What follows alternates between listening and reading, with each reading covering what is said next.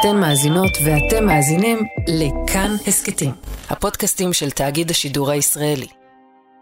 נחזיר את הזהות היהודית והגאווה הלאומית. זו הייתה בעצם הסיסמה של מפלגות הימין בקמפיין הבחירות שלהם. זה מאבק בין היהדות, לדעתי, לבין האנשים שבעצם רוצים מדינת כל אזרחיה, לא רוצים שיהיה פה, שיהיה פה יהדות במדינת ישראל. חושב... גם המתמודדים בליכוד, מפלגה לאומית ליברלית, דיברו על כך שהממשלה היוצאת מחקה את הזהות היהודית. אם ניזכר, ממשלת בנט-לפיד התחילה להתפרק בגלל החמץ, הכנסת חמץ לבתי החולים. שר במדינת ישראל, בתוך קואליציה כמו שלנו, לצערי, אומר להכניס חמץ מעבר לכך שזה פגיעה אישית וזלזול בחברים לקואליציה, זה זלזול באחוזים רציניים, כמעט 70 אחוז מהאחוזים מהציבור בישראל. על זה לכאורה פרשה עידית סילמן מהקואליציה. דורות שלמים, אנשים המיתו את עצמם על הדגלים האלה, ואנחנו, בטח בממשלה הנוכחית, לא נהיה חלק בהפלתם. אז איך הגענו מחמץ לשאלת מיהו יהודי? שלום, כאן יואב קרקובסקי ואתם על עוד יום הסכת האקטואליה של כאן. הממשלה החדשה עדיין בתהליכי הקמה, וזה הזמן לבחון איך היא באמת תיראה ומה היא תעשה. הזהות היהודית עומדת במרכז חייהן של המפלגות שמרכיבות אותה, מהליכוד דרך הציונות הדתית, עוצמה יהודית וכמובן המפלגות החרדיות. הם מעוניינים להחזיר לאחור כמה מהשינויים שהתרחשו כאן בשנים האחרונות, כאילו כדי לשוב לסטטוס קוו, אלא שלחלק מהרעיונות עשויים להיות השלכות קשות על יחסי ישראל והעולם היהודי. חוק השבות הוא החוק החיוני ביותר לעם היהודי, ולמעשה שורש הבידול של מדינת ישראל משאר מדינות הלאום. החוק שמאפשר לכל יהודי לעלות לישראל ולהתאזרח בה בשל היותה של ישראל הבית הלאומי של היהודים בכל העולם. האם אחרי 52 שנה ישונה החוק שלמעשה מגדיר מי זכאי לעלות לארץ? אנחנו נבחן כאן את ההשלכות של זה מבחינת יחסי ישראל והקהילות היהודיות בעולם. אבל זה לא השינוי היחיד שנמצא על סדר יומה של הקואליציה. עוד דרישה קואליציונית היא תיקון שימנע ממי שיתגייר גיור רפורמי או קונסרבטיבי לעלות לישראל. השינוי הזה עלול להיות אחד יותר מדי עבור יהדות ארצות הברית, שנים הם לצידנו, אבל הריחוק של הקהילות היהודיות באמריקה מישראל הולך ומחריף בשנים האחרונות. עוד מעט תהיה איתנו רות אגלש, כתבת העיתון היהודי האמריקני Jewish Insider בישראל, ומי שהייתה כתבת הוושינגטון פוסט בישראל ויועצת לשגריר ישראל בוושינגטון ובאו"ם. ממנה ננסה להבין איך רואים בקהילה היהודית האמריקנית את התוכניות של הממשלה הנכנסת, ומה עשויה להיות ההשפעה שלהן על יחסי ישראל והקהילות היהודיות. אבל לפני כן, בואו ננסה להבין מה באמת מתוכנן עם פרשננו לדת ומדינה, יאיר אטינגר. שלום יאיר אטינגר. שלום יואב קרקובסקי. אז איזה תוכניות יש לממשלה המיועדת שעשויות אולי לשנות את הדבר הכל כך מהותי הזה, שכל כך הרבה פעמים רבו עליו וממשלות נפלו עליו, שאלת מיהו יהודי? כן, אז אנחנו לא יודעים עדיין מה התוכניות של הממשלה, אבל אנחנו כן יודעים מה דרישותיהם של חלק מהשותפים הקואליציוניים העתידיים של נתניהו, ובאמת צריך להדגיש בפתח השיחה שאנחנו לא יודעים איפה זה ייגמר. כי יכול להיות שיש לנתניהו אינטרס לשים ברקס לחלק מהדרישות האלה ולא לקבל אותן, בטח לא במלואן. רשימת הדרישות בתחום דת ומדינה היא רשימה ארוכה, הולכת ומתארכת ממש מיום ליום ככל שמתארך המשא ומתן. אנחנו יודעים על כל מיני אה, דברים שקשורים לרבנות ולכשרות ולהפרדה באירועים, הפרדה מגדרית, והיום התכנסנו לדבר על מיהו יהודי, על שתי דרישות שיכולות לקבוע מה ילך כאן בין ממשלת ישראל, אולי גם במדינת ישראל, לבין יהדות התפוצות. שתי תוכניות בעצם נמצאות על הפרק, נכון? נכון. האחת מגיעה אה, מסמוטריץ', אבל מעוד גורמים בקואליציה, גם אה, חבר הכנסת קרעי, גם אגב מהמפלגות החרדיות, והיא ביטול סעיף הנכד בחוק השבות, שהרחיב את חוק השבות, והדרישה השנייה נוגעת לגיורים רפורמיים וקונסרבטיביים. יש איזשהו פתח להכרה בגיורים האלה בישראל. וחבר הכנסת בן גביר דורש לבטל את ההכרה הזאת, שיהיו רק גיורים אורתודוקסיים.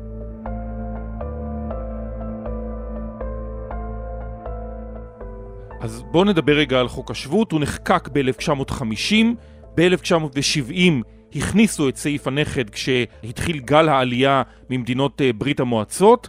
מה זה סעיף הנכד הזה? אז סעיף הנכד אומר שמי שזכאי לעלות לישראל, זכאי לאותה זכות מיוחדת שיש ליהודים, הוא לא רק אדם שהוא יהודי על פי ההלכה, אלא גם אדם שהסבא שלו הוא יהודי על פי ההלכה. הרחיבו את החוק הזה כדי שלא יהיו uh, משפחות שיקרעו באמצע. אמרו, אנחנו מסוגלים לקלוט את האנשים האלה, ואותם אנשים באמת מגיעים לכאן כעולים חדשים לכל דבר, מקבלים סל קליטה ומשתתפים uh, בחזון, אם תרצה, של הציונות. יש מיתוס שאומר שסעיף הנכד חוקק כך שיקביל לחוקי נירנברג. זאת אומרת שיהודי, כפי שהיהודים אה, בחוקי נירנברג היו גם כאלה שהם נכדים של יהודים, כך סעיף הנכד בא לענות על אותו עניין. זה לא נכון. זה לא נכון, רואים את זה בדברי ימי הכנסת, כאשר הכנסת הרחיבה את חוק השבות כך שגם נכדים יוכלו לעלות. בכלל הסיפור הזה של אה, חוקי נירנברג לא עלה בכלל, וכנראה שמדובר במיתוס, והסיפור באמת היה, המוטיבציה הייתה לא לגרום למשפחות להיקרע באמצע. אבל בעצם... פרסומים שמגיעים לאחרונה מלמדים שאם בשנות ה-90 יותר מ-90% מהעולים היו יהודים, עכשיו רק 28% יהודים. המציאות בשנים האחרונות, ואין חולק על כך, היא שהחוק מנוצל על ידי רבים שניתקו כל קשר עם העם היהודי ומורשתו ומהגרים לכך מסיבות כלכליות. הנושא הזה נמצא על סדר יומם של מפלגות דתיות, חרדיות. אגב, אני זוכר גם שהרב הראשי הנוכחי, הרב דוד לאו, ממש בתחילת כהונתו, אמר, בוא נבטל את סעיף הנכד. הדבר הזה הוא הולך ומתבסס כטיעון מרכזי של גורמים אה, דתיים אורתודוקסים בישראל, ובאמת, לאורך השנים רואים שמספרם של היהודים על פי ההלכה הולך, או שיעורם של היהודים על פי ההלכה, הולך ופוחת לאורך השנים, עד הנתון האחרון באמת ש, שגילה שמדובר ב-70 ומשהו אחוזים שהם אינם יהודים על פי ההלכה. הדבר הזה, יואב, מעלה המון המון שאלות. למה בעצם לפתוח את שערי העלייה בפני אותם נכדים של יהודים? מה הסיבה לכך? האם הסיבה היא עליות מצוקה? האם אנשים שהם מאוימים בגלל יהדותם? ויש עוד שאלה, מה קורה להם כאשר הם מגיעים לכאן לארץ? הם מגיעים לכאן מתוך תודעה, מתוך תפיסה, מחשבה שהם יהודים לכל דבר, אבל אז כשהם מגיעים לכאן, הם מגלים שלא רק שהממסד לא כל כך מכיר בהם כיהודים על מלא, גם חלק מהציבור לא מכיר בהם כיהודים על מלא. מדובר כאן בסכנה קיומית לעם היהודי כאן בארץ הזו, בריבוי נישואי תערובת ובהתבוללות קשה. ולכן הגיע הזמן לתקן לפני שהנזק יהיה בלתי הפיך. בסדרה שעשינו סדרת כתבות על הנושא של מיהו יהודי, נקראת הסדרה אה, יהודי טוב, אה, בסדרה הזאת אה, שמענו מעולות חדשות שהן חילוניות לגמרי. שהשאלה הראשונה שהן נשאלות בדייטים זה האם תהיי מוכנה לעבור גיור כהלכה. שואלים את השאלה הזאת, הדייטים שלהם, שהם גם הם חילונים לחלוטין, זה אומר שהעניין של הקבלה של אנשים שהם לא יהודים על פי ההלכה, הוא עדיין מאוד מוגבל. זאת אומרת, הפער הזה, הפער שבין היהדות הלאומית שלך, זאת שמקנה לך את הזכאות לחוק השבות, לבין היהדות ההלכתית שלך, שמקנה או לא מקנה לך את הזכות להתחתן ברבנות, הפער הזה הוא פער גדול, והוא אה, דורש תשובות. אז... אה... מה תהיה המשמעות של אה, שינוי בסעיף הנכד, נגיד עכשיו כשאנחנו רואים את המלחמה המתרחשת אה, בין רוסיה לאוקראינה? אז זה אומר שכאשר מישהו ירצה לעלות לארץ, שליחי הסוכנות ואולי אה, יתר רשויות המדינה יצטרכו לוודא שאותו אדם שמתחיל בתהליך העלייה הוא אכן יהודי על פי ההלכה, שיש מתאם אה, מלא בין היהדות ההלכתית של אדם לבין היהדות הלאומית, אם תרצה, של אדם. לא יהיה כאן אה, מרווח כזה, לא יהיה כאן פער כזה. גם מקרב המתנגדים ליוזמה הזאת, יש כאלה שאומרים, רגע, בואו אולי נצמצם קצת את סעיף הנכד. אולי נגיד, רק מקומות שבהם יש איזשהו איום על אדם בגלל יהדותו, אפילו אם הוא לא יהודי על פי ההלכה, בואו נפתח בפניו את השער. אז למשל, אנשים שנמצאים באוקראינה, הם מאוימים, לא יודע אם בגלל היהדותם או בגלל אה, סיבה אחרת, יכול להיות שצריך לפתוח בפניהם את השער. הרעיון לעשות איזה אה, דיפרנציאציה הוא אה, רעיון שגם הוא נמצא על השולחן.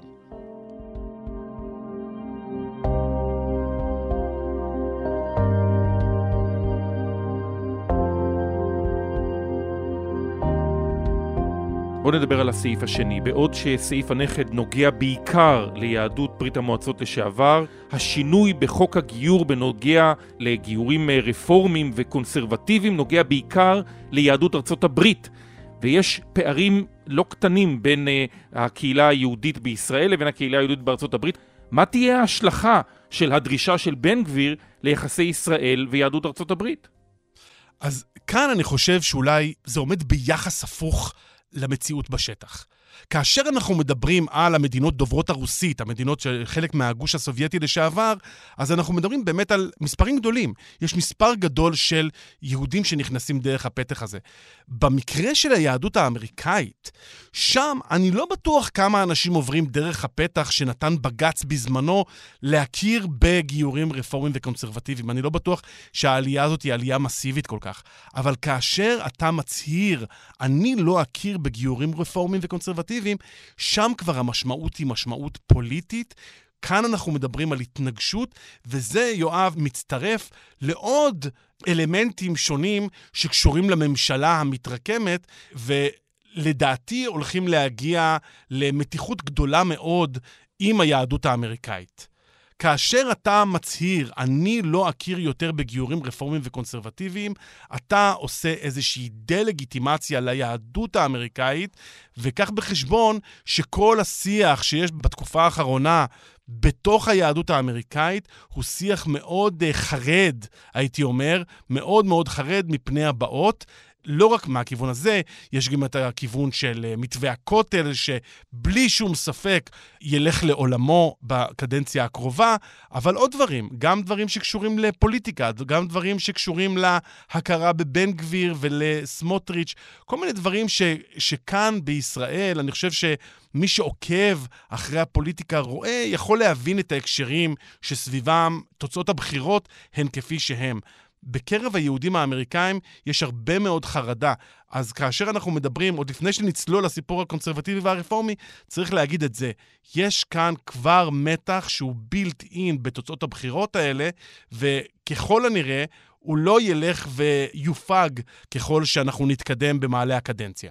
יש אה, שתי קהילות יהודיות בארצות הברית. את הקהילה הישראלית, שמזוהה יותר אפילו עם הרפובליקנים וגם עם הימין הישראלי, והקהילה היהודית שהיא אה, רפורמית יותר, קונסרבטיבית יותר, והיא הרבה יותר מחוברת לדמוקרטים אה, בארצות הברית ולשמאל הישראלי. אני מדייק? אתה מדייק, ושכחת קבוצה נוספת, אה, והיא הקבוצה האורתודוקסית. הקבוצה של היהודים האורתודוקסים בארצות הברית, שאנחנו מדברים, היא מורכבת גם ממודרן אורתודוקס, מודרניים, וגם מחרדים, ברובם, אה, הקבוצה הזאת היא קבוצה מאוד משמעותית, מכיוון שהיא קבוצה שמאוד מאוד מובחנת פוליטית.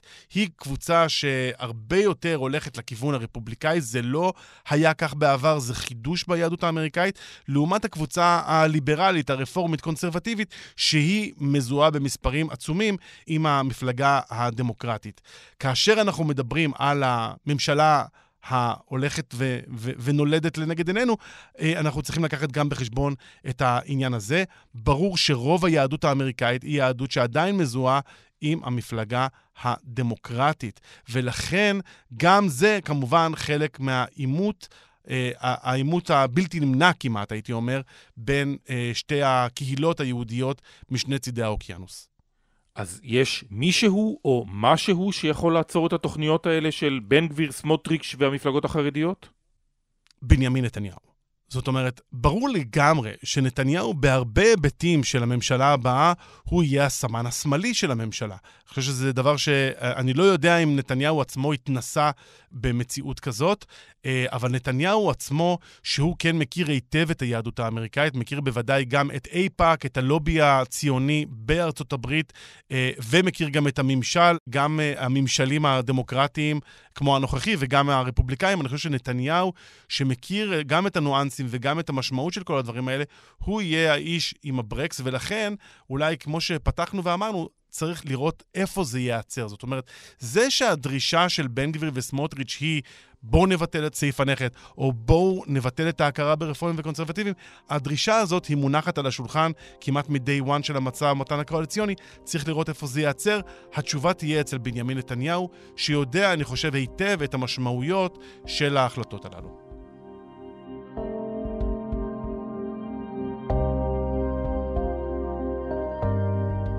יאיר רטינגר, תודה, תודה רבה לך. תודה, יואב.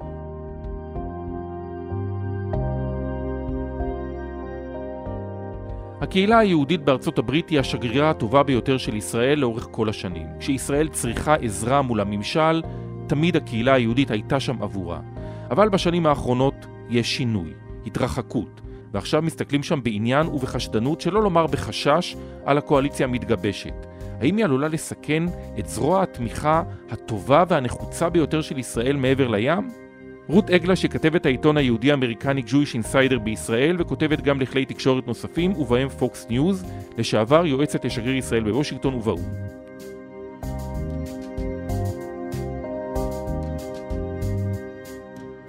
שלום רות.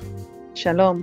עוד לפני שנדבר על התוכניות הספציפיות של הממשלה שטרם קמה, איך רואים ביהדות ארצות הברית את אה, ממשלת נתניהו השישית, הממשלה שאמורה לקום כאן? אני חושבת שהם פשוט uh, מחכים. רוצים לראות מה הולך להיות פה, אם uh, באמת הקולות הקיצוניות ששמענו במהלך הקמפיינים. uh, באמת uh, נכנסים לממשלה, אם הם באמת תהיה כוח להביא את העמדות שלהם, והם רוצים לראות מה הולך להיות, אבל אין ספק שיש יש קצת פחד שהולך להיות פה שינוי גדול בכיוון uh, הממשלה. נכון היה ממשלות uh, ימין בעבר, אבל זה הולך להיות הממשלה הכי ימין שהיה אי פעם, הכי דתי שהיה אי פעם, וזה באמת הולך לכיוון השני בהשוואה ליהדות uh, קהילות uh, אמריקאיות. הכוונה של הממשלה, לפחות על פי גורמי הקואליציה שבה, לשינוי ההגדרה של מיהו יהודי, זה כבר הגיע פחות או יותר אל הצד השני של האוקיינוס? כבר יש על זה תגובות בקהילה היהודית? אז כן, הם, הם ממש מסתכלים על הספציפית על הנקודה הזאת. אה, כבר שמענו שבוע שעברה, ויליאם דארוף, היושב ראש של ה-Conference of Presidents, זה הארגון המטריה של ארגוני יהודי ארצות הברית, שדיבר על זה בכנס כאן בארץ. I believe that uh, if people are Jewish enough to be targeted by the Nazis, then they should be Jewish enough to be rescued by the state of Israel. ובאמת הביא את הפחד שלו שהשינוי הזה, שהוא קרא לזה אבן היסוד של ציונות, הולך להשתנות. ובאמת אה, לשנות את ההגדרה של מה זה להיות יהודי.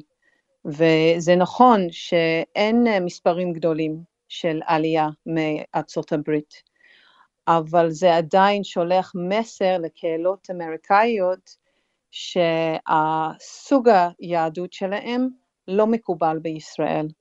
סעיף הנכד פחות מתייחס ליהדות ארצות הברית בחוק השבות. בקהילה הזאת הנושא של גיור שאינו אורתודוקסי והעובדה שרוצים לאפשר עלייה רק למי שעשה גיור אורתודוקסי וזה שינוי בסוג הסטטוס קוו הקיים היום, הוא בעצם הנושא המרכזי שמטריד את הקהילה היהודית-אמריקנית.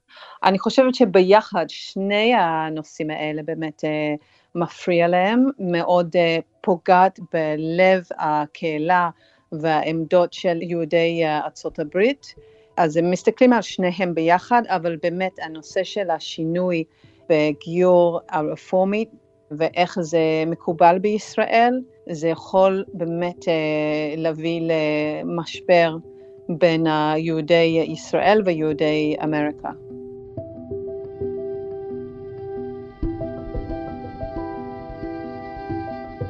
רוב הקהילה היהודית בארצות הברית, שהיא הקהילה השנייה בגודלה בעולם, היא קהילה רפורמית או קונסרבטיבית. תני לנו קצת את המספרים. אז על פי uh, מחקר הפיו שיצא לפני שנה בערך, פחות או יותר 35 אחוז של קהילות uh, יהודי אמריקאי הם uh, חלק מהקהילה הרפורמית ו-18 אחוז הם קונסרבטיביים ורק 10 אחוז הם אורתודוקסים. וזה ממש בהשוואה לישראל, שמשהו כמו 2 אחוז הם קונסרבטיביים ו-3 אחוז רפורמים ו-50 אחוז אורתודוקסים כאן בארץ. זאת אומרת שזו תמונה הפוכה לחלוטין. מה תהיה המשמעות של ההתרחקות אני... הזאת, של תחושת ההפרדה הזאת אה, של קהילה היהודית האמריקנית אה, מישראל? איך אנחנו נרגיש את זה? אני חושבת שזו תופעה שכבר כמה שנים ראינו את זה, ששני קהילות הולכים לכיוונים אחרים. אם uh, היהודי אמריקה מקבלים או מתאים את עצמם לתופעות שקורים באמריקה, שזה נושאים של ליברליות, uh, מקבלים את האחר, אפס אה, סבלנות לגזענות ודברים מן הסוג הזה. בישראל הציבור הולך לכיוון אחר, וזה באמת מביא לשני קהילות אה, אחרות לגמרי, איך הם מסתכלים על היהדות, איך הם מסתכלים על, ה, על החיים אה, יום-יום. זה יהיה מאוד מעניין לראות לאן זה הולך. זה באמת דור חדש של פוליטיקאים בישראל שלא מבינים את הכוח של יהודי ארצות הברית, ולא אכפת להם גם. זה לא רק שהם לא מבינים את זה, לא חשוב להם. ומעבר לזה, הם מסתכלים על יהודי ארצות הברית כאיום על היהדות שהם בנו כאן בארץ. אם זה מקובל באמריקה כל הנושא של התבוללות, כי אפשר לגייר אחר כך דרך קהילות הרפורמית ולהיות סוג של יהודי, או לשמור על דת היהודי באופן שאת בוחרת באופן אינדיבידואלית. בישראל זה אחרת לגמרי, ויש לא מעט מנהיגים, וכבר שמענו כמה קולות בתוך הממשלה הצפוי, שבאמת מסתכלים על יהודי, לא רק בארצות הברית, אבל בכל התפוצות, שזה יכול לאיים על, ה, על הדת היהודי במדינת ישראל. את לא קצת מופתעת מהעובדה שבנימין נתניהו, שחי כל כך לעומק את הקהילה היהודית-אמריקנית, ויש לו גם קשרים מאוד עמוקים שם, את לא מופתעת שהוא נסחף אחרי הגל הזה של אה, חבריו בקואליציה, ועשוי אולי לחרב את היחסים עם הקהילה הכל כך חשובה הזאת, שכל כך הרבה פעמים ישראל נעזרה בה מול הממשל האמריקני? אני למדתי כעיתונאית כאן המון שנים, שמה שקורה בתוך ישראל אין אה, קשר למה שקורה בחו"ל, אבל אני כן חושבת שבנימין נתניהו מבין ביחסים הזה, יש לו יחסים טובים עם מנהיגי הקהילה בארצות הברית, ואני חושבת שהתקווה זה שהוא יצליח לשלוט על הקואליציה שלו ולא לתת לזה לגרום נזק לקשרים החשובים עם הקהילה היהודית בחו"ל.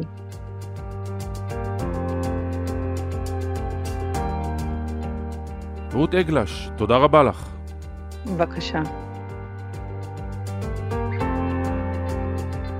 האזנתם לעוד יום, העורך דניאל אופיר, עיצוב קול ומיקס אלעד זוהר, ביצוע טכני שמעון דוקרקר, בצוות עוד יום, גם יותם רוזנבלד. היה לכם מעניין? קדימה, שתפו את הפרק. אם אתם מאזינים לנו בספוטיפיי ובאפל פודקאסט, נשמח אם תפרגנו לנו בדירוג גבוה. הערות על מה שאמרנו, אתם מוזמנים ומוזמנות לכתוב בקבוצת כאן הסכתים בפייסבוק. אפשר גם בחשבון שלי בפייסבוק או בטוויטר שלי. פרקים חדשים של עוד יום עולים בימים ראשון, שלישי וחמישי, את כולם וגם הסכתים נוספים מבית כאן תוכלו למצוא בכל מקום שבו אתם מאזינים להסכתים שלכם או באתר שלנו. אני יואב קרקובסקי, נשתמע.